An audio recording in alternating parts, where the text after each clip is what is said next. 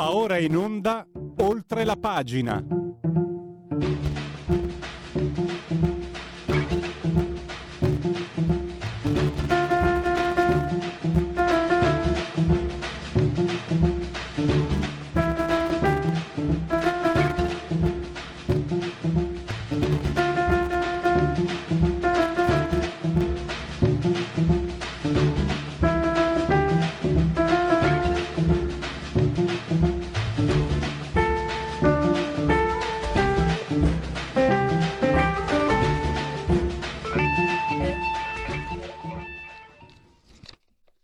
Incontro o scontro al vertice. Oggi eh, eh, sentiremo eh, eh Giorgia Meloni si incontra con Scholz, ne parleremo, eh, parleremo anche la classifica delle province più più belle, no, dove si vive meglio di um, Italia Oggi 7, ma iniziamo perché insomma eh, bisogna anche che qualcuno bisogna anche che qualcuno, scusate, e l'approccio politico, fatemi salutare e ringraziare Gianmaria De Francesco del giornale intanto. Benvenuto Gianmaria. Buongiorno a tutti. Allora, Gianmaria nei giorni scorsi ha scritto un articolo molto tecnico, molto asciutto, dove fa i conti di quanto ci sono costati i 5 Stelle. Gianmaria, perdonami, questa è anche una radio politica, io da tanto, da quando ho questo contenitore, cerco di evitare. Ma ieri vedevo Chiara Pendino accusare il patriarcato per il terribile caso della ragazza di Giulia. Io, sto, io dentro di me pensavo, ma Chiara Pendino, il tuo capo, il tuo fondatore, anni fa aveva insultato pesantemente la ragazza che ha accusato suo figlio di stupro, diceva che non ha poco di buono, di, di suo figlio e degli altri accusati di stupro, diceva, eh ma sono giovani, al massimo si, do, si deve dirgli di tenersi il pisello nei pantaloni. Cioè, allora bisogna che questi signori vengano chiamati un po' alla loro responsabilità. Io ho dato una, una, un'interpretazione un po' politica che ci sta o non ci sta. Quella di Gianmaria invece è, è chiara, sono i numeri. Gianmaria, quanto, quanto, ci hanno fatto perdere i governi, e devo dire anche giallo-verdi, eh, bisogna dirlo, ma soprattutto poi quelli giallo-rossi. Tu l'hai scritto, è una cifra mica da poco.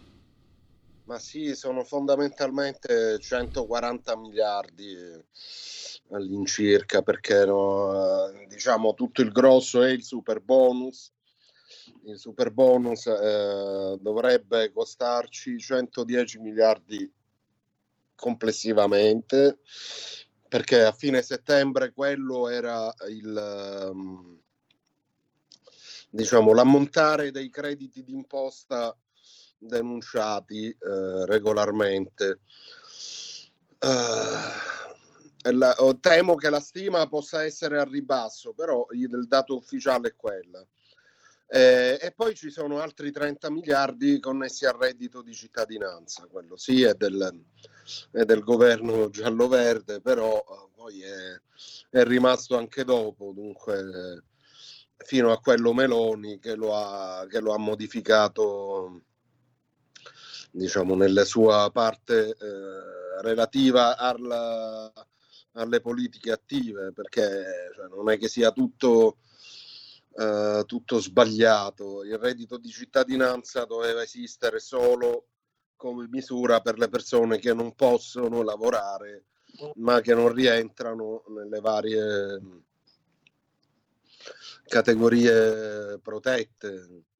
C'è chi non può lavorare perché ha una dipendenza, c'è chi non può lavorare perché eh, è una ragazza madre, c'è chi non può lavorare perché si prende cura de, di anziani malati, eh, familiari e quindi per quello sì, per tutto il resto no, eh, per chi sta sul divano anziché cercare un posto di lavoro non va bene, ma solo adesso è stato cambiato. Nel frattempo è costato 30 miliardi. E quindi e poi c'è anche il discorso sul decreto, sul decreto dignità, perché eh, non solo aveva reso i contratti di lavoro più rigidi, eh, anche se poi sono cambiati, cioè la normativa è stata via via modificata e quindi si è tornati all'antico, ma ha vietato anche la pubblicità dei, eh, delle scommesse online, dei siti di scommesse sportive e questi sponsorizzavano le squadre di, di calcio che hanno perso in cinque anni, si può stimare un miliardo all'incirca. E, e poi, e poi scusa, ci sarebbe anche Gianmaria, il Gianmaria, il divieto, il divieto della pubblicità, però le scommesse sono aumentate, mi sembra. Eh sì, cioè, una, cioè, proibire non serve a nulla in questo caso, perché tanto le, le scommesse del, sullo sport sono aumentate notevolmente, hanno, hanno raggiunto una quota notevole, hanno superato i, i 12 miliardi di euro, quindi insomma eh, non è che... Gianmaria, leggo, c'era un altro punto che, di cui io l'ho scoperto, non l'avevo mai letto prima, quello della via della seta, che aumenta l'export, però il deficit commerciale è pesantissimo. È una, è una, foto dei 5 Stelle questa. Scusa se sono polemi, politicamente polemico, ma io il dente avvelenato non dovrei, non faccio bene il mio lavoro. Però questo è un dato di fatto, lo scrivi tu e quindi è, è vero. Cioè, sulla via della seta è stato un fallimento mm, pesante. È stato, è stato un fallimento pesante eh, perché non ha contribuito a migliorare eh, il, eh, il, saldo commerciale, ma soprattutto l'export verso la Cina. In realtà eh, la via della seta è un programma infrastrutturale eh, della Cina che investe all'estero, aiuta i paesi, diciamo fornendo capitali a costruire infrastrutture eh, del settore trasporti e logistica eh, che possano aiutare eh, diciamo, a, il commercio la, della Cina con questi paesi a svilupparsi mm. meglio. Ora, ehm, posto che la Cina eh, non ha mm, ancora fatto alcunché in Italia, le si doveva praticamente dare il porto di Trieste, ma mm. ovviamente eh, ci si fermerà. Eh, fondamentalmente le esportazioni cinesi verso l'Italia sono aumentate. E invece l'export italiano è cresciuto in misura abbastanza marginale. Se consideriamo il periodo 2019-2022 eh, considerato pure il covid la crescita è stata inferiore al 15% per cui abbiamo diciamo, un saldo della bilancia commerciale che è notevolmente peggiorato in tutti questi anni eh, ed, è, raddoppiato. Si è passati da, da meno 15 a circa meno 30 Tanto miliardi anche... di euro.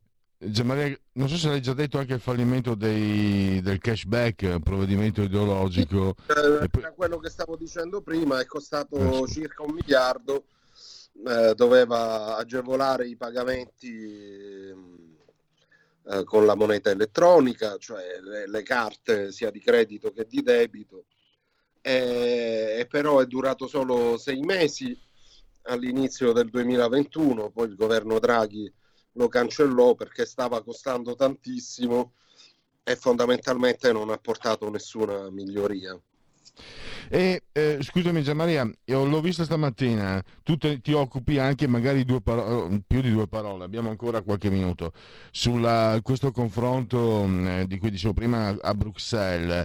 E anche lì dobbiamo fare i conti con la pesante eredità dei 5 Stelle perché ci sono delle diciamo mh, mm, osservazioni eh, che sono causate proprio dal buco del super bonus. E lì non è, non è, che possono dire è colpa dei governatori delle regioni, come dicono sempre quando si parla del reddito di cittadinanza. E anche lì, quindi, io dico che chi ha votato 5 Stelle a noi cittadini dovrebbe lo dico è sempre una provocazione politica, lo so, però dovrebbero dare un risarcimento. Con quello che ci siete costati, voi che avete voluto votare 5 Stelle, se foste onesti, magari un, creiamo un conto corrente pubblico e, e, versate i soldi, perché i danni che, ave, che hanno accusato i vostri paladini sono, sono enormi. Anche questa, cioè questo, il super bonus 110% è un'eredità che ci porteremo avanti per 4-5 anni, credo, Gianmaria?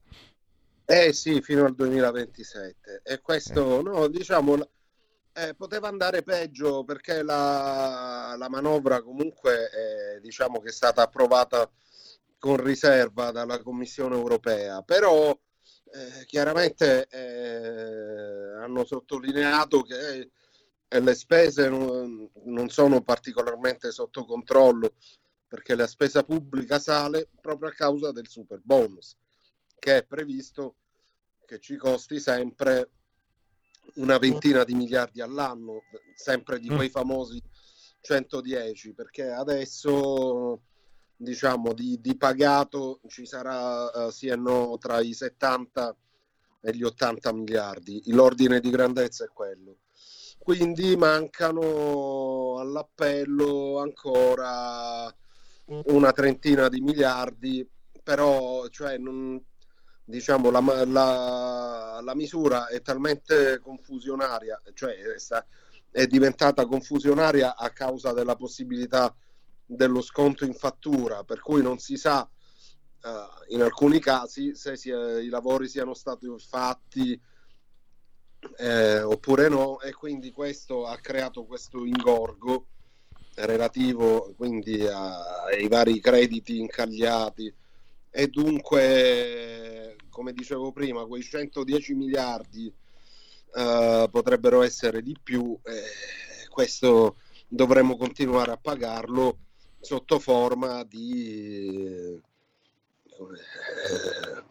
speriamo solo di, di, taglio della spesa pubblica perché altrimenti eh, lo dovremo pagare sotto forma di maggiori tasse mm. per ripagare i bonus eh, che... Eh, sfruttati solo da una minoranza. Maria, eh, i 5 Stelle dicono, eh ma l'hanno voluto tutti. Eh, sì, mi ricordo che la, erano tutti concordi, però in, in un momento di, di, emergenza, dopo sono loro che hanno voluto mantenerlo dopo il 2021, se non sbaglio. Perché no, Draghi, no, no, voleva, è... Draghi, aveva fatto battaglia per, e, e, Giorgetti era con lui, mi ricordo, in quel governo un po' così multicolore. Eh sì, infatti, eh, Draghi eh, era di quell'avviso di, di, terminare il 31 dicembre 2021, eh, ma poi ci fu un accordo generalizzato, ma di tutti, tutti, tutti più o meno. In fondo anche Fratelli d'Italia, che era sostanzialmente l'unico partito di opposizione, non era non era poi così contrario. E quindi per questo, eh, certo, è la misura, è una delle misure bandiere, in questo caso per la ripartenza post-Covid dei 5 Stelle, quindi la responsabilità maggiore dei 5 Stelle, ma eh, come in tanti altri casi non è che chi non partecipa o che chi eh, diciamo non fa un'opposizione proprio netta e decisa possa dirsi eh, del tutto irresponsabile. Guarda, parole sagge, super sagge le tue, Gian Maria. Eh, ma io quando, è come, è come la, la, muleta rossa per il toro. Io quando vedo 5 Stelle perdo il lume della ragione. E quello che hai detto è, da, è assolutamente. È che l'arroganza che hanno anche i loro elettori. Poi ti dicevo Chiara Pendino che la, la, società patriarcale è il suo capo, il suo boss, il suo fondatore, il, il, il, suo, il suo, creatore che, che, che, diceva praticamente dava della mezza e mi fermo lì alla ragazza che accusava suo figlio. Cioè, io chiedo scusa agli ascoltatori, chiedo scusa a Can Maria che è molto serio e molto documentato. Mi faccio prendere come cittadino, mi faccio prendere dall'ira perché, per, perché, questi personaggi sono insopportabili. Però è chiaro, ha detto bene, ha detto benissimo, non è che adesso... Eh... No, ma così per dire, sono le... Cioè, eh, oggi, eh, secondo i sondaggi, sono sempre tra il 15 e il 16%. Dunque eh, è comunque il terzo partito italiano. E questo cosa vuol dire?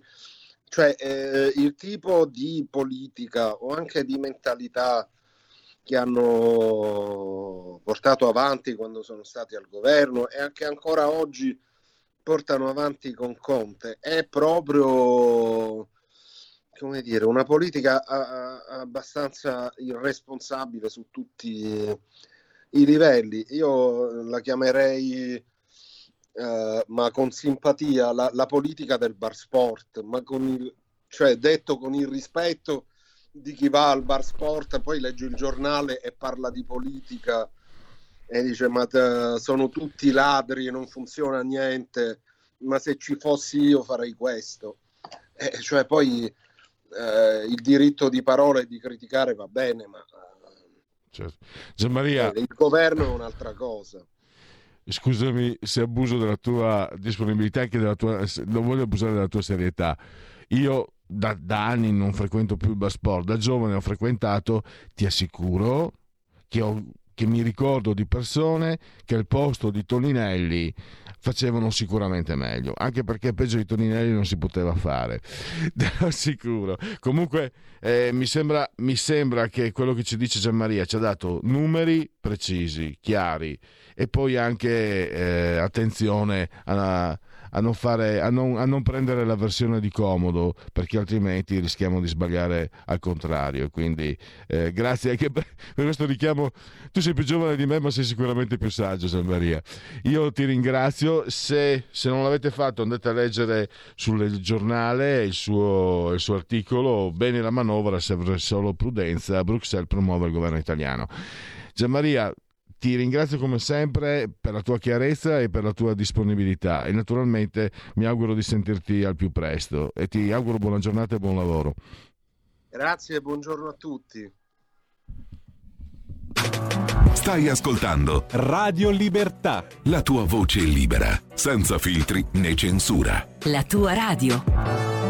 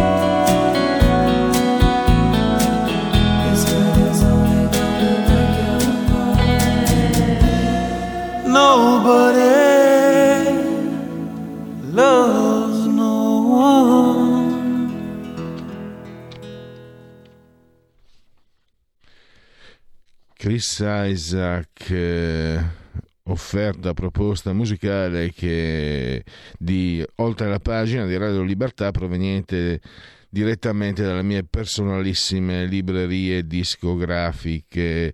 E continuiamo a parlare di economia, focus proprio su- sul vertice che inizia oggi a Berlino, la delegazione italiana guidata da Giorgia Meloni e poi la cancelleria tedesca, mh, se ne è occupato anche ieri Giuseppe Rituri sulle pagine della verità e ci sono molte, molte cose da, da dire e da ricordare anche, cioè il fatto che la Germania che poi è che, è che per tanti anni non si poteva dire, ancora adesso non si può dire che l'euro fosse il marco mascherato e che fosse praticamente pensato per favorire la Germania, lo si sapeva nel 2000, eh, così come che la Germania magari perché la Francia aveva de- delle, diciamo, degli affari che non erano come dire compatibili con quelli che sono gli accordi europei nei paesi centroafricani. La Germania ha fatto affaroni con i paesi ex comunisti.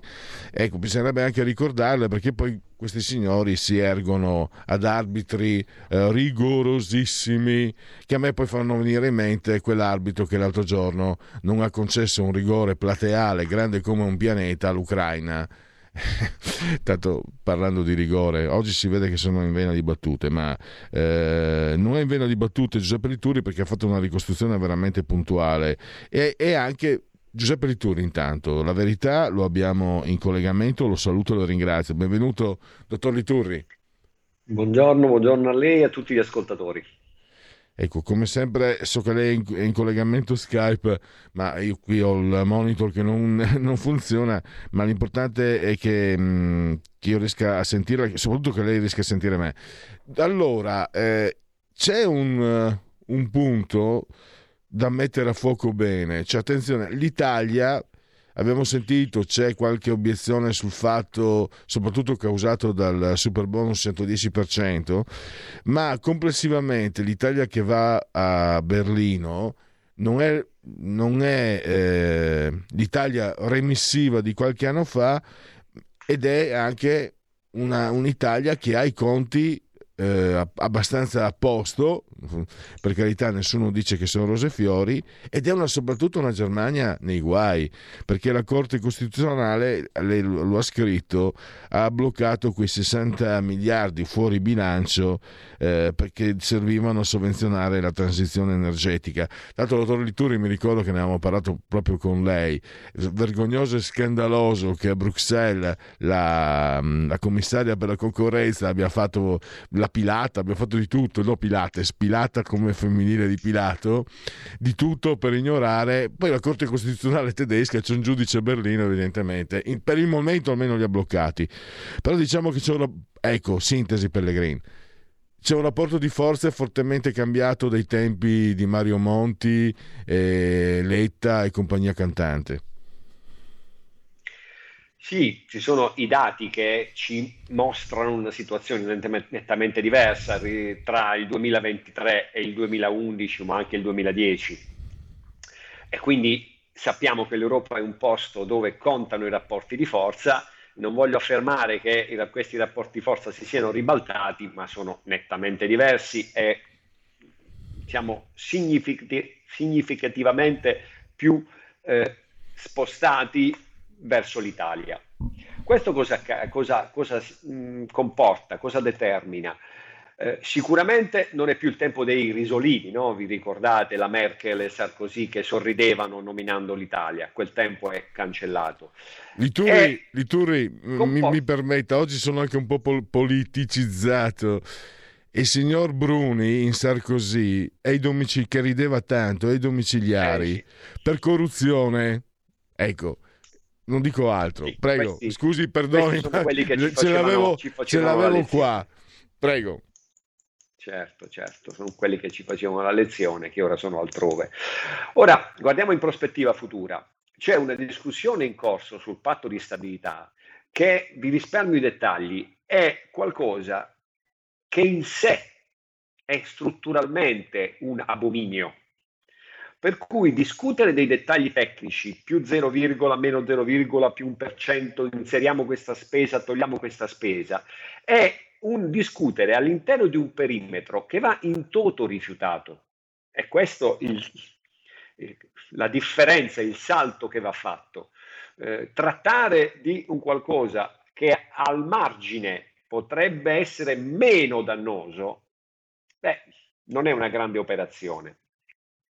Fortunatamente il nostro governo, credo, ecco, se ne stia rendendo conto, se ne sia già reso conto e quindi la discussione sul patto di stabilità non finisce, sembra interminabile. Fortunatamente c'è anche la Francia in grande difficoltà da questo punto di vista, quindi non siamo soli. A questo si aggiunge però che il, la figura tedesca, il ruolo tedesco del guardiano del rigore, è una figura che si è sciolta come neve al sole. Perché quando hai 869 miliardi di fondi fuori bilancio, di cui già 60 sono stati spazzati via dalla Corte Costituzionale tedesca, ma altri 200 rischiano di fare la stessa fine, beh, veramente hai poco da impalcarti e dire ai tuoi partner europei di fare certe cose, che sono esattamente il contrario rispetto a quello che stai facendo. Non hai più diritto di tribuna quasi. E questa è la difficoltà della Germania. Se a questo ci aggiungiamo che le condizioni economiche della Germania sono particolarmente eh, eh, negative e sono addirittura ben peggiori addirittura di quelle dell'Italia e della Francia, cioè la Germania uno dei, sarà uno dei pochi paesi dell'Eurozona che chiuderà il 2023 con una diminuzione del PIL e con un 2024 in cui quelle difficoltà continueranno ad esserci, soprattutto perché mancherà la spinta di quella spesa pubblica che loro volevano far correre liberamente. E questo ci richiama alla memoria i 25 anni, ma direi 30 partendo da Maastricht, in cui la Germania ha disegnato, chiamiamola l'Unione Europea, a suo piacimento. E quindi lì quell'articolo un po' fatto la storia, partendo dall'uso dell'euro come arma di competizione intra-eurozona, perché è un euro le cui parità furono fissate con una relativa sottovalutazione del marco, e poi, una volta spremute come un limone eh, le, altre, le altre economie dell'Eurozona, quell'euro relativamente sottovalutato è diventata arma di competizione per l'export extra UE. La Germania oggi è campione ancora di export, soprattutto extra UE, grazie a quell'euro che fino a qualche giorno fa era ancora 1,05, ma anche a 1,09 è relativamente sottovalutato. Quindi la storia è lunga, questo è solo l'ultimo passaggio. Bene, allora, la conclusione è che questo negoziato non sa da fare. È un negoziato, vi dico una, eh, quasi uno scoop, che perfino sul Corriere della Sera questa mattina si sono resi conto che è un negoziato che ci porta a recessione, perché una politica di bilancio in modo equilibrato, cioè espansiva in modo equilibrato, non dissennato, perché anche questo no, c'è eh, una ampia scelta tra fare il 3% o l'1% di deficit PIL e fare il 10%. Passa il mondo di mezzo. Ecco, quindi ci vuole equilibrio anche in quello. Ma non puoi chiedere all'Italia di fare il 3% di avanzo primario nel 2026-27 o anche già dal 2025. Significa tagliare le gambe al paese, affossare il paese. E perfino sul Corriere della Sera oggi si sono accorti che queste ricette di politica economica sono depressive. Buongiorno, benvenuti. Noi, chi parla, ma tanti altri prima di me l'hanno detto per anni e anni e invece siamo, eh, nessuno ha detto nulla, abbiamo subito dieci anni in cui il paese, dal, almeno dal 2011 al 2019, in cui il paese è stato azzoppato e ora, come se nulla fosse, tornano a eh, propalarci le medesime ricette. Questo è inaccettabile. Ma ecco, mh, mm, cosa impedisce? Cioè, ci sono, diciamo, eh, ci sono degli arbitri, ci sono dei riferimenti che permettano all'Italia di far valere l'insieme, no? Ho detto, non sono rose e fiori, ma c'è un'Italia che sta meglio e una Germania che, che è a rischio eh, recessione, insomma, con il PIL a ribasso che per la Germania è cosa rara. Cioè, quali, sono, quali possono essere le strategie? Perché poi gli arbitri abbiamo visto a Bruxelles e abbiamo visto come si muove Bruxelles, a meno che non vogliano muoversi in una certa direzione pensando alle elezioni europee di, del 9 giugno. Mm, si gioca molto, mi sembra di aver capito, sulle alleanze. La Francia in questo caso lei ha detto anche, anche la Francia è in difficoltà, ma potrebbe allearsi come ha ricordato Sarkozy prima, Sarkozy Merkel, potrebbe fare come 12 anni fa, allearsi con la Germania per affossare ancora di più l'Italia. Eh, morte tua, vita mia, morte tua, insomma, come suol dirsi, morte tua, vita mia, o, o l'Italia ha dei margini, degli spazi. Tra Macron e Meloni non, non corre proprio magari buon, buonissimo sangue e la Spagna mi sembra che si faccia un po' il pesce in barile, poi anche la, la Spagna è guida socialista, quindi sicuramente non guarda con grandissima simpatia l'Italia. Com'è, che, che, che tipo di movimenti vede tra gli eserciti, tra Bruxelles e Berlino? E poi c'è il ruolo anche della BCE, naturalmente. Ora, è indubbio che nell'Unione bisogna lavorare con le alleanze, però signori, noi non siamo la Lituania o Malta, senza nulla togliere a questi paesi, che in Italia non farebbero nemmeno provincia, noi siamo l'Italia, seconda potenza manifatturiera d'Europa. Per cui se noi non ci stiamo, non ci stiamo a accettare delle regole che ci manderebbero in recessione, anche da soli. È questo il punto che dobbiamo tenere. Le alleanze ben vengano. È evidente che la Francia in questo momento ha timore di regole di bilancio recessive, perché scoppierebbe anche la Francia, che è in una situazione molto più delicata dal punto di vista macroeconomico rispetto a noi. Per cui cerchiamo le alleanze, ma questo tema delle alleanze non deve diventare un, un obbligo, perché l'Unione Europea su quelle regole funziona con l'unanimità e se qualcuno anni fa pensato all'unanimità era perché serviva, per cui ne basta solo uno che dica di no per non far passare quelle regole. E potremmo essere noi, senza avere grandi alleanze, perché le alleanze servono quando devi raggiungere una maggioranza qualificata. In questo caso, almeno su due regolamenti, ci vuole l'unanimità. E quindi noi difenderemo il nostro diritto, anche da soli, di non accettare regole che hanno affossato il Paese con prove già dal 2011 al 2019. Poi tutti insieme, ben vengano altri, bene, ma eh, vorrei per una volta eh, specificare questo aspetto. Il, il mito dell'alleanza, il mito dell'Italia isolata, che non a caso viene avanzato e viene prospettato dai soliti giornali che tifano contro l'Italia, eh, questa paura di rimanere isolati. No, signori, non siamo una provincia, siamo, ripeto, la seconda potenza manifatturiera europea dell'Eurozona. E come, quindi da tale dobbiamo eh, pesare e dobbiamo parlare. Questa è la mia risposta. Però, dottor Lituri, eh, l'obiezione che, che, si fa è attenzione che Bruxelles potrebbe scatenarti addosso i mercati, è quello che abbiamo anche visto.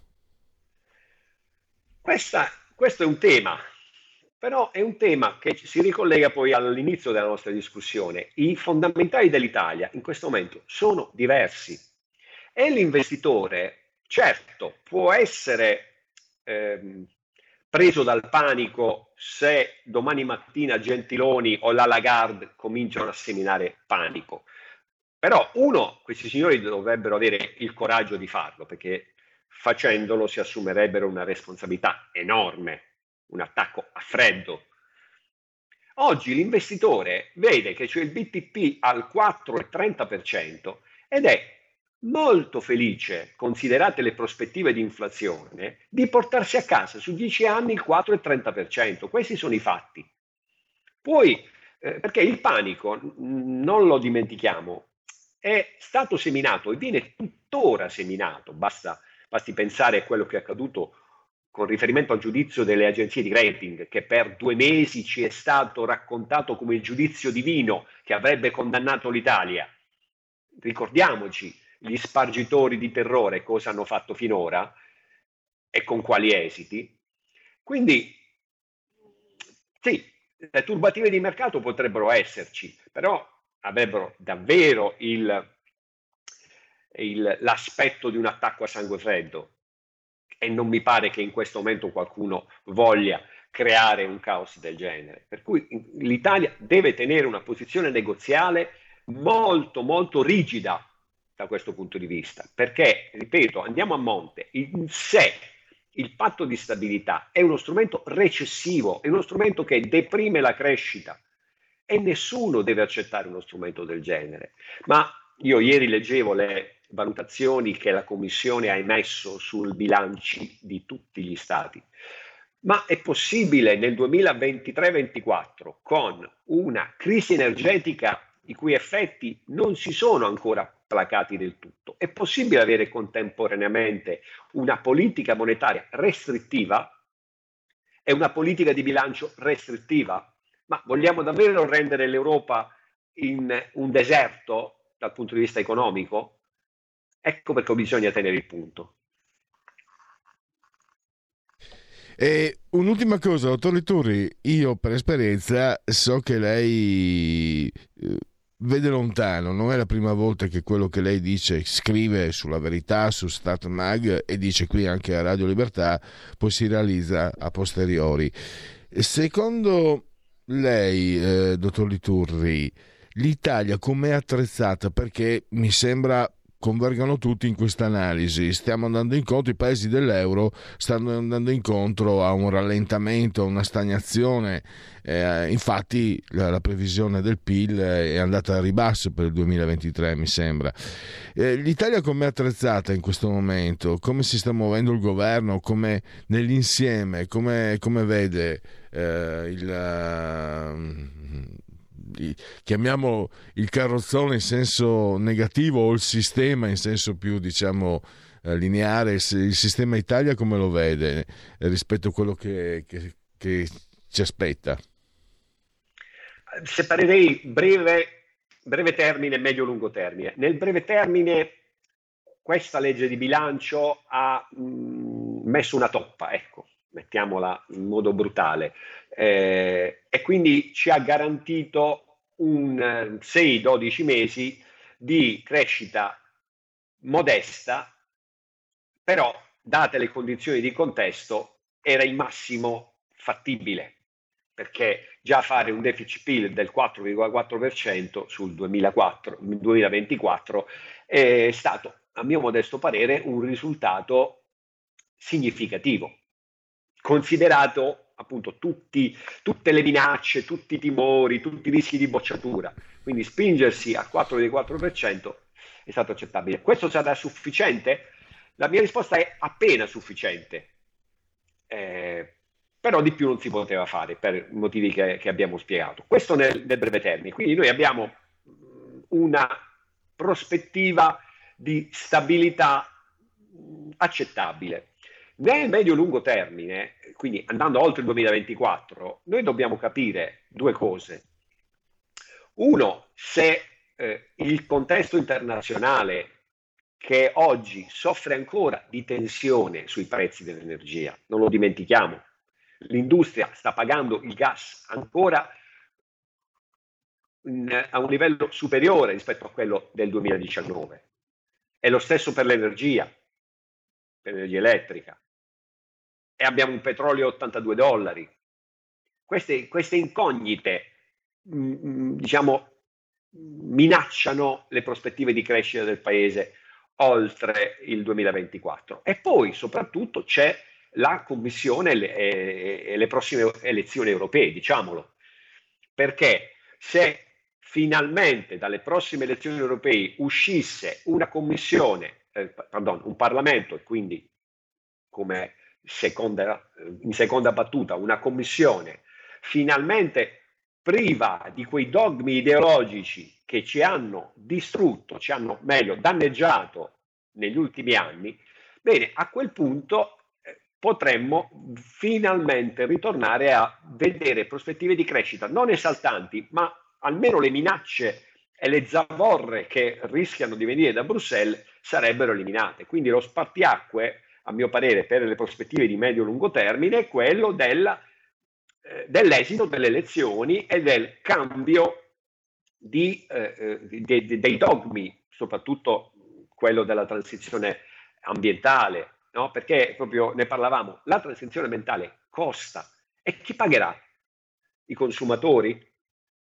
Quindi se finalmente ci liberassimo di coloro che hanno portato avanti queste diciamo, linee, queste ideologie, chiamiamole pure, no? che l'austerità fa crescere. No, l'austerità provoca recessione. E la transizione ecologica ambientale fatta troppo rapidamente provoca anch'essa recessione. Quindi benvengano questi, queste, questi cambi, queste prese di coscienza da parte poi di tutti coloro che andranno a votare per sperare, sottolineo, sperare in un cambio di registro. Possiamo, possiamo concludere eh, ringraziando come sempre il dottor Giuseppe Liturri mm, che leggiamo sempre sulle pagine della verità e anche online su Start Mag. Dottor Liturri, grazie davvero e a risentirci a presto. Grazie e buona giornata a tutti. Segui la Lega è una trasmissione realizzata in convenzione con La Lega per Salvini Premier. legaonline.it scritto legaonline.it questo è il sito, il link dove sintonizzarsi non è proprio la parola giusta comunque ci siamo capiti online potete entrare nel sito della, di Segui la Lega. Segui la Lega prima che la Lega segua a te alla Marciano o seguisca te alla Pellegrina ammesso anche dalla sintassi ti è Molte cose si possono fare in questo e da questo sito, iscrivervi alla Lega Salvini Premier, è molto facile, si versano 10 euro, si può fare anche tramite PayPal, PayPal, PayPal, senza nemmeno vi sia la necessità che siate iscritti a PayPal, PayPal, PayPal il codice fiscale e gli altri dati richiesti e quindi vi verrà recapitata la magione per via postale, ma se di mezzo ci sono poste italiane noi consigliamo ampi, profondi, calorosissimi gesti apotropaici alle femminucce maschietti e a tutto il resto, la tessera Lega Salvini Premier. Il gesto di autocoscienza civica, di autodeterminazione, il 2 per 1000 e lo so che è una spinta, cioè una roba grossa autodeterminazione, però mi ricordo anche confrontandomi con un conduttore volontario che mi ha mm, comunque eh, è stata una bella chiacchierata e comunque eh, sono soldi importanti, cioè è una questione importante perché questi soldi altrimenti vanno a finire dove?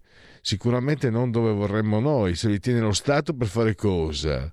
Allora, diciamogli cosa fare, visto che sono nostri, 2 per 1000. Scrivi D43 nella tua dichiarazione dei redditi. Scelta libera che non ti costa nulla. Il D è quello di Domodossola, il 4 fate voi, quattro stagioni, i quattro cavalieri dell'Apocalisse, i quattro eroi della Marvel, i fantastici, 4 eh, il voto in matematica, come preferite. Quello che conta è che il 3 è sempre e solamente il numero perfetto. E ancora mancano aggiornamenti sul fronte delle apparizioni radio-televisive degli eroi della Lega e politici, quindi direi che persegui la Lega Sassufì, togli la condivisione eh, Giulione e vedo se riesco a leggere un po' di sondaggetti. Segui la Lega è una trasmissione realizzata in convenzione con La Lega per Salvini Premier. Sì, due minuti per leggere i sondaggetti. Giulio Cesare Carnelli, assiso solamente sul di comando della regia tecnica, me li concede. Grazie. Mercato immobiliare, compra, vendite, mutui di fonte notarile.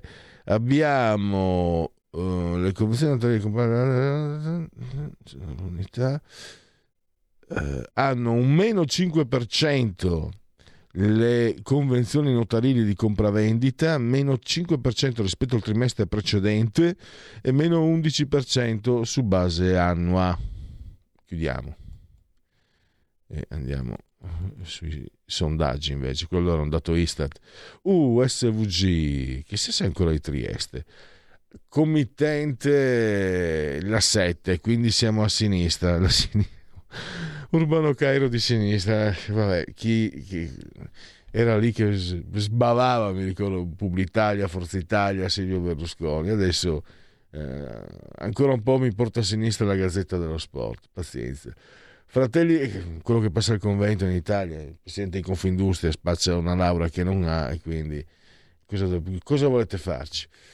Fratelli d'Italia 29, PD 19,4, 5 Stelle 16,6, Lega 9,6, Forza Italia 6,9. Eh, il, vediamo un po'. Uh, vabbè, no, questo di quanti sono gli ebrei in Italia non si può. Ma, oh, ma dai, che, che sondaggio è? Oi, sondaggio il Tre Jungend. Quanti sono gli ebrei? Ma che Mamma mia, scusate, mi dissocio.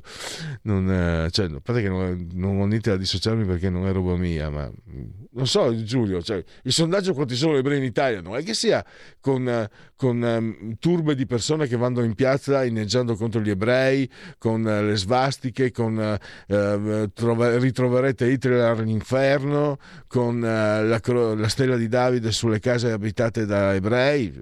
E quanti sono gli ebrei in Italia?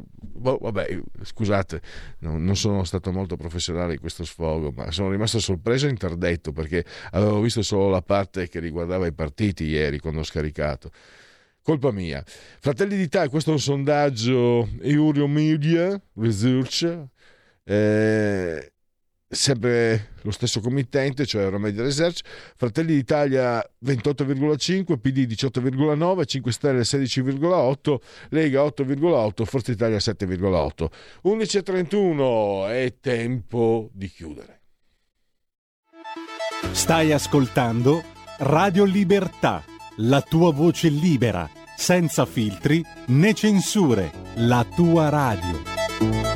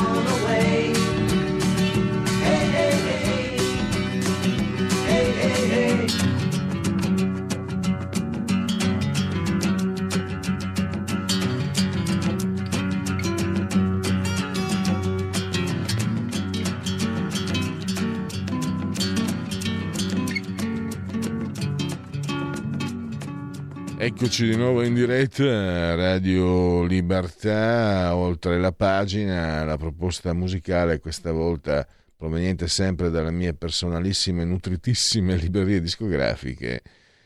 Era un brano leggendario di Simon e Garfunkel, che non fanno parte del mio genere abituale, ma la musica è talmente a- vasta e ampia che ti permette davvero di spaziare e di andare ad attraversare praterie che non conosci o che non avevi magari intenzione, ma andiamo a fare una capatina, devo dire con soddisfazione. E andiamo a parlare di quello che è in contrapposizione al vecchio triangolo industriale Milano-Genova-Torino, Milano c'è, ma questa volta eh, troviamo Bolzano e Bologna stiamo parlando delle province con la più alta qualità della vita.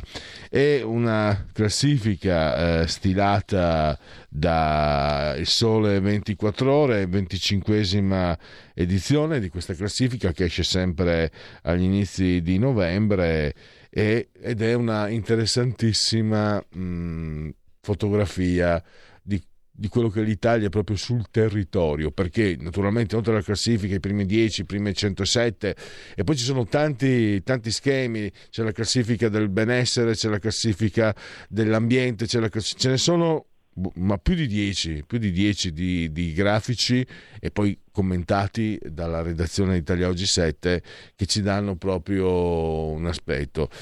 E noi abbiamo il direttore di Italia Oggi 7, congratulazioni anche a tutta la sua redazione, Marino Longoni, che torna dopo un po' di tempo, eh, ci eravamo persi di, Marino, ci eravamo persi di vista, ma adesso finalmente di nuovo insieme. Bentornato direttore.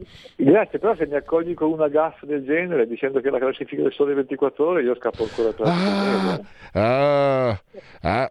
Beh, allora, è chiaramente Italia Oggi 7 e volevo dire appunto trovate in edicola.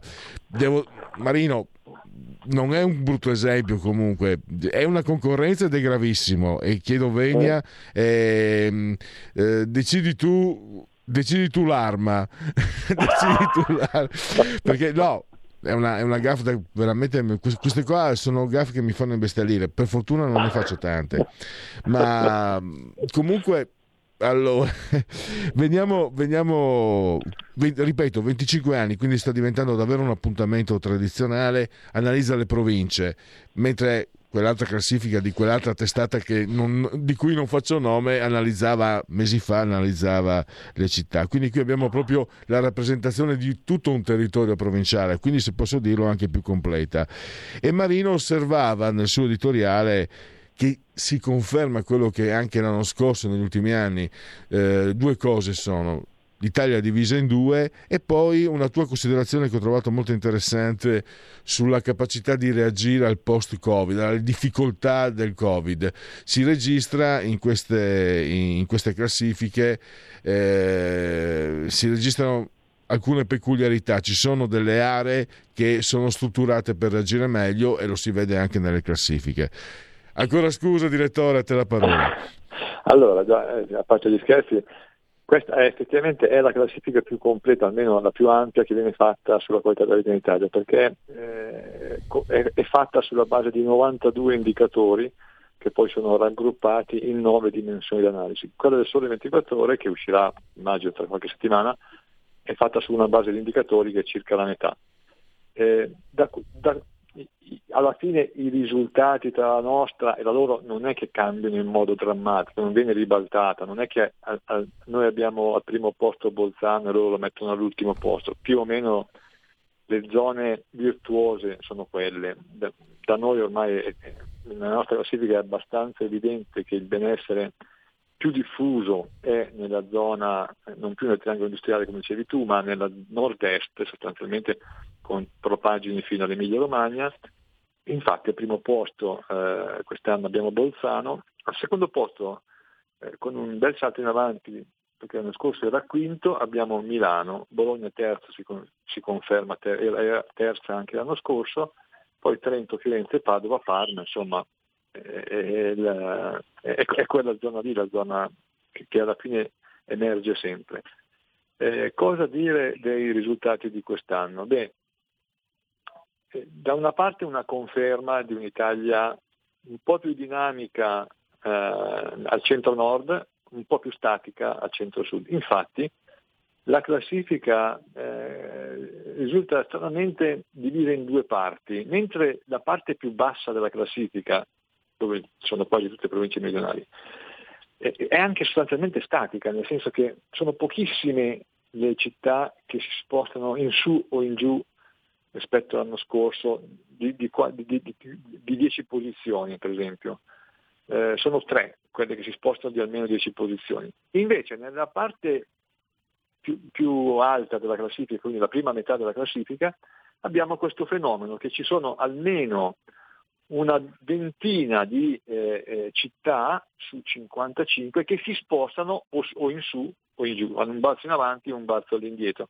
Quindi questo è un segno di maggior dinamismo. Un altro elemento caratteristico di quest'anno è eh, quello a cui tu accennavi, cioè le grandi città del centro-nord hanno guadagnato posizioni, emblematico Milano che dal quinto passa al secondo posto, ma perché hanno guadagnato posizioni? Perché sono quelle dove la ripresa post-Covid è stata più veloce eh, e quindi questo le porta in alto rispetto alle altre.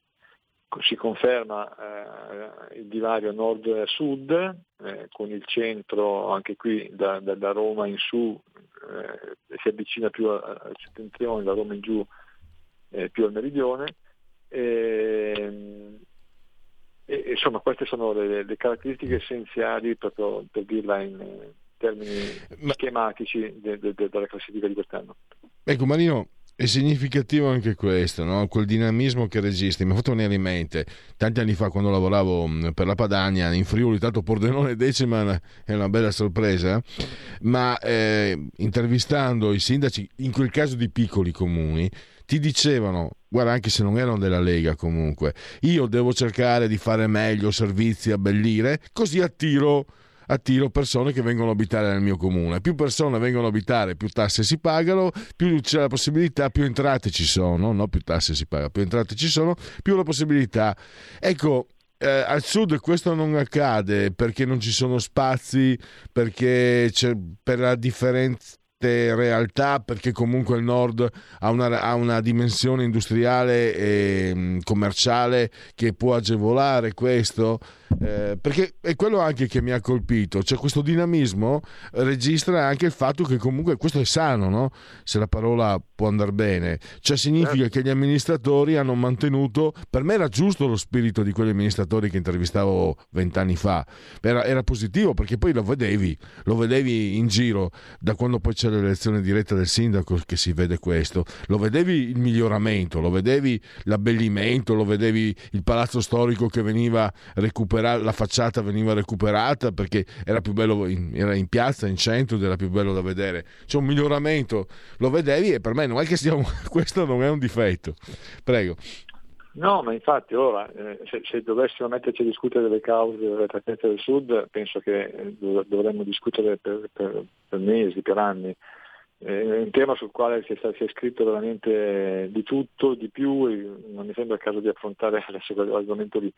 Però invece sulla, sulla questione del dinamismo è, è abbastanza evidente che eh, se un territorio, una zona, una città, una provincia è più ricca o comunque manifesta eh, situazioni di benessere maggiore rispetto a un'altra, attira di più, soprattutto attira i giovani più dinamici, più intelligenti, più motivati. Infatti, guarda, non è un caso, nella mia redazione la stragrande maggioranza dei ragazzi che ci lavorano è, è nata al sud.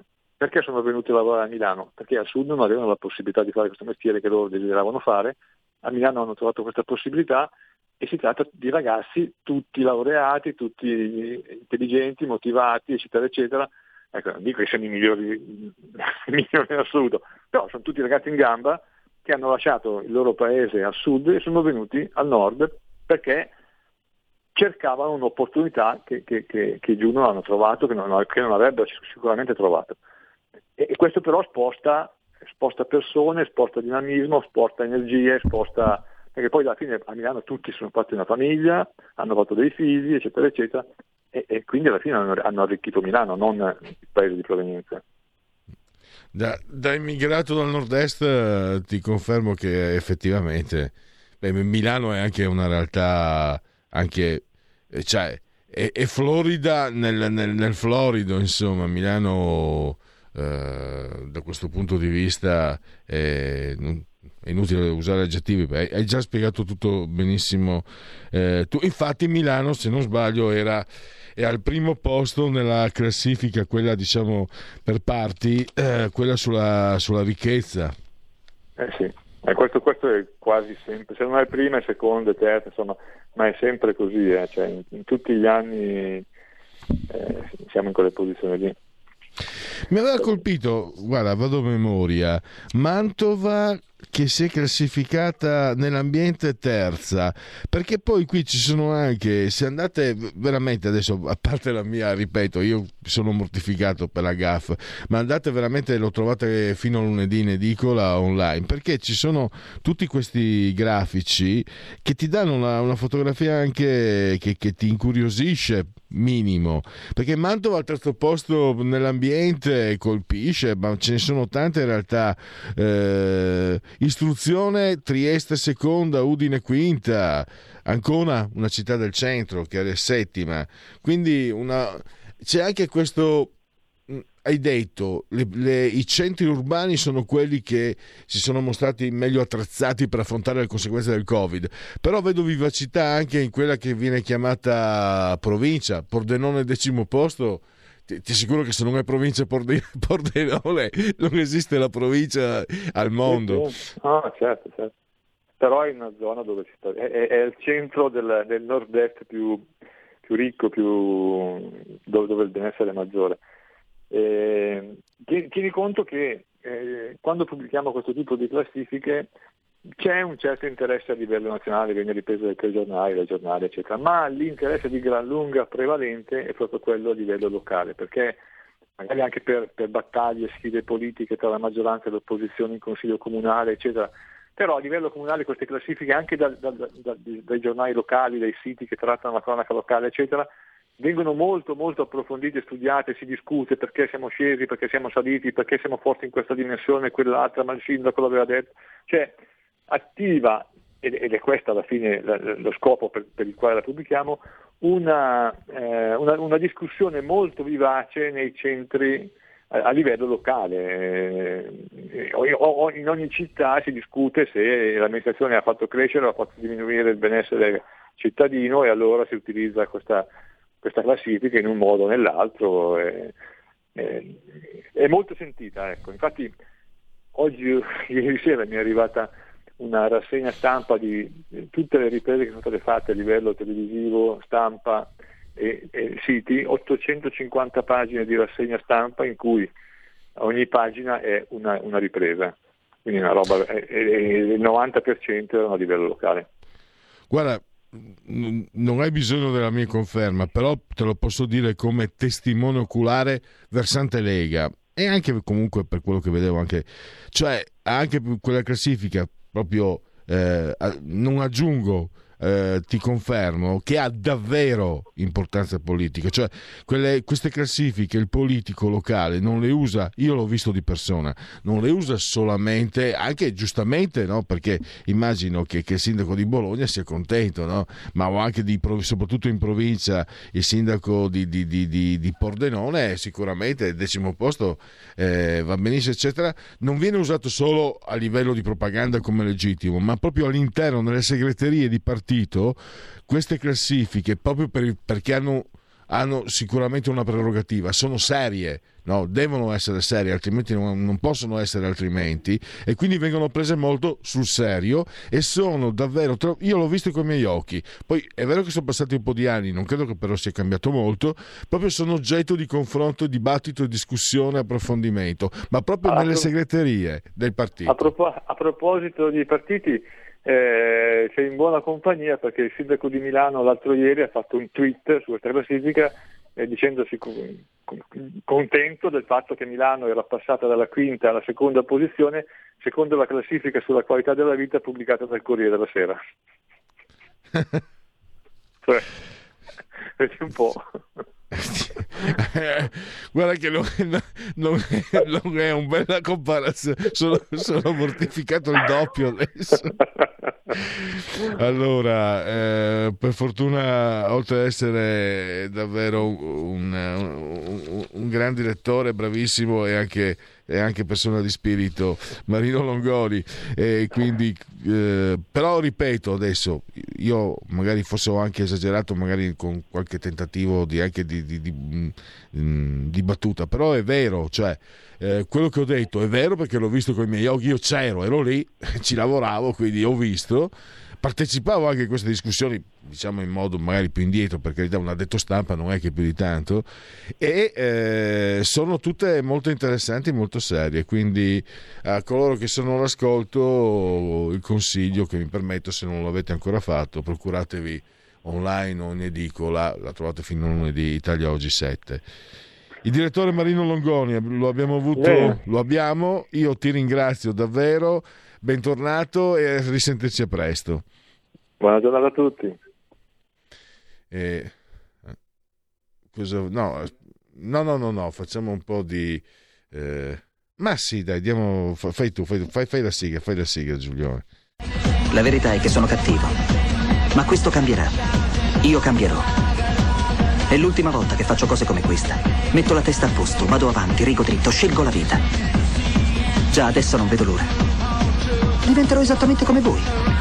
Il lavoro, la famiglia, il maxi televisore del cazzo, la lavatrice, la macchina, il CD e l'apriscatole elettrico. Buona salute, colesterolo basso, polizza vita, mutuo, prima casa, moda casual, valigie, salotto di tre pezzi, fai da te, telequiz, schifezze nella pancia, figli, a spasso nel parco, orario d'ufficio, bravo a golf, l'auto lavata, tanti maglioni, Natale in famiglia, pensione privata, esenzione fiscale, tirando avanti, lontano dai guai, in attesa del giorno in cui morirai. Genetriaci, ricorrenze e commemorazioni. No, aspetta, siamo ancora in condivisione o c'è il mio faccione orrendo? Eh, va bene, dai, beccatevelo, assorbitevelo. È uno spettacolo anche questo. eh. Eh, dove lo vedete uno così? Guardate, se non è uno spettacolo questo. Però son- ci sono anche tante cose serie da, da ricordarvi, segnalarvi, non solo informazioni, questa dei genetriaci è una rubrica alla quale sono affezionato. Del secondo giorno di Frimaio, mese eh, del calendario repubblicano, per tutti invece è un martedì. Martis, anno domini 2023 o 2023 che dir si voglia. Un premio Nobel, ehm, nato nel 1869, francese, premio Nobel nel 1947, André Gide, le adolescenze troppo caste fanno le vecchiaie dissolute. Non c'è andato lontano perché eh, è salito di non so quanta percentuale negli Stati Uniti il consumo di alcol e droghe tra gli anziani. Eh, lo leggevo di recente. Allos enfants de la patrie, Charles de Gaulle. L'Italia non è un paese povero, ma un povero paese. Silenzio, splendore dei forti, rifugio dei deboli. Il padre David Maria Turoldo, Furlano, forse Cimutone anche addirittura. Poi eh, era come si dice, un prete comunista poi era catalogato, però io ho letto alcune, alcuni suoi scritti ed era sicuramente meritevole di interesse. Un grande regista come Terry Gilliam, scommetto che Giulio Cesare Carnelli, assiso sulla tolla di comando, che è un appassionato e anche un intenditore di cinema, Brasil di Terry Gilliam. Visionario. Visionario. Brasil è un film che quando l'hai visto c'è proprio non, io ti dico la verità, non riesco più a trovare un film, eh, forse c'era, ma no, non è la stessa cosa perché era più favolistico, quel film che ha vinto anche, se non sbaglio, un Oscar di quel regista messicano, eh, dove la protagonista incontra il mostro della palude, si innamorano e, e si innamorano l'uno dell'altro. Sì, nel titolo c'era qualcosa sull'acqua. Sì, sì, il mistero dell'acqua, qualcosa del genere, non proprio il mistero dell'acqua. Non è, è un film, ecco, mi è venuto in mente quello lì, ma non è. Brasile, devo dire con Robert De Niro che ancora era significativo, anche se con una parte marginale. Poi abbiamo Tom Conti, Merry Christmas Mr. Lawrence, Furio, una nomination zero Oscar, e il tenente John Lawrence. Nevio Scala, allenatore, anche ex calciatore, allenato, eh, ex calciatore, pensate, di Inter e Milan e ha vinto qualcosa con entrambe, credo. Quando giocavo scrivevo una lettera al giorno a mia moglie in inglese, dato che lei è tedesca. Tina Weymouth, eh, favolosa bassista delle, delle teste eh, parlanti, Talking Heads, eh, eh, che poi è mm, moglie anche di Chris Franz, che è il batterista dei Talking Heads. Insieme hanno eh, formato il Tom Club. Lei, tra l'altro, eh, ha cantato nei Tom Club, canta anche francese perché ha la mamma francese, quindi è quasi madrelingua. Ci ha, ci ha lasciato, eh, peccato, un maestro, un maestro di stile, un segno eh, riconoscibile tra mille, quello di Graziano Riga, illustratore, un vero artista, un grande. Aurelio Grimaldi, La discesa di Aclà Floristella, un film suo che mi ricordo. La splendida figlia d'arte, non nel nome del padre, anche della madre, tutto sommato, perché lei è anche figlia di Janet Leigh, la- l'attrice di, di Psycho. Eh, sto parlando di Jamie Lee Curtis, Pesce di nome Wanda, Una poltrona per due, poi quella serie horror. Un altro attore interessante, qualcuno dice che è una sola espressione, però quell'espressione è Matt Mikkelsen eh, nella serie televisiva Hannibal. Tu l'hai vista, Giulio Hannibal? È una serie per te, quella, anche per me. È impressionante, molto pesante. Grande. Mads Mikkelsen. Mads Mikkelsen, pesante eh, anche, però assolutamente, uno, forse una delle migliori, certe volte addirittura talmente anche mh, pe- dal punto di vista del pensiero diventava anche un po' ostica nella comprensione perché quando si abbandonano i protagonisti a ragionamenti di tipo filosofico con riferimenti credo anche a Kant Hegel. Alcune immagini mi ricordavano Greenaway, non so se hai Ah, presente. sì, perfetto, giustissimo, giustissimo. Un altro, mh, La tempesta, mi ricordo. E anche il ladro, il cuoco, l'amante, sua moglie. E infine, ah no, Boris Becker, che è stato anche Galeotto in Inghilterra per evasione fiscale, per la gioia dei 5 Stelle immagino, eh, che poi alla fine il 70% eh, si dice non, di, non dichiarano quello che guadagnano.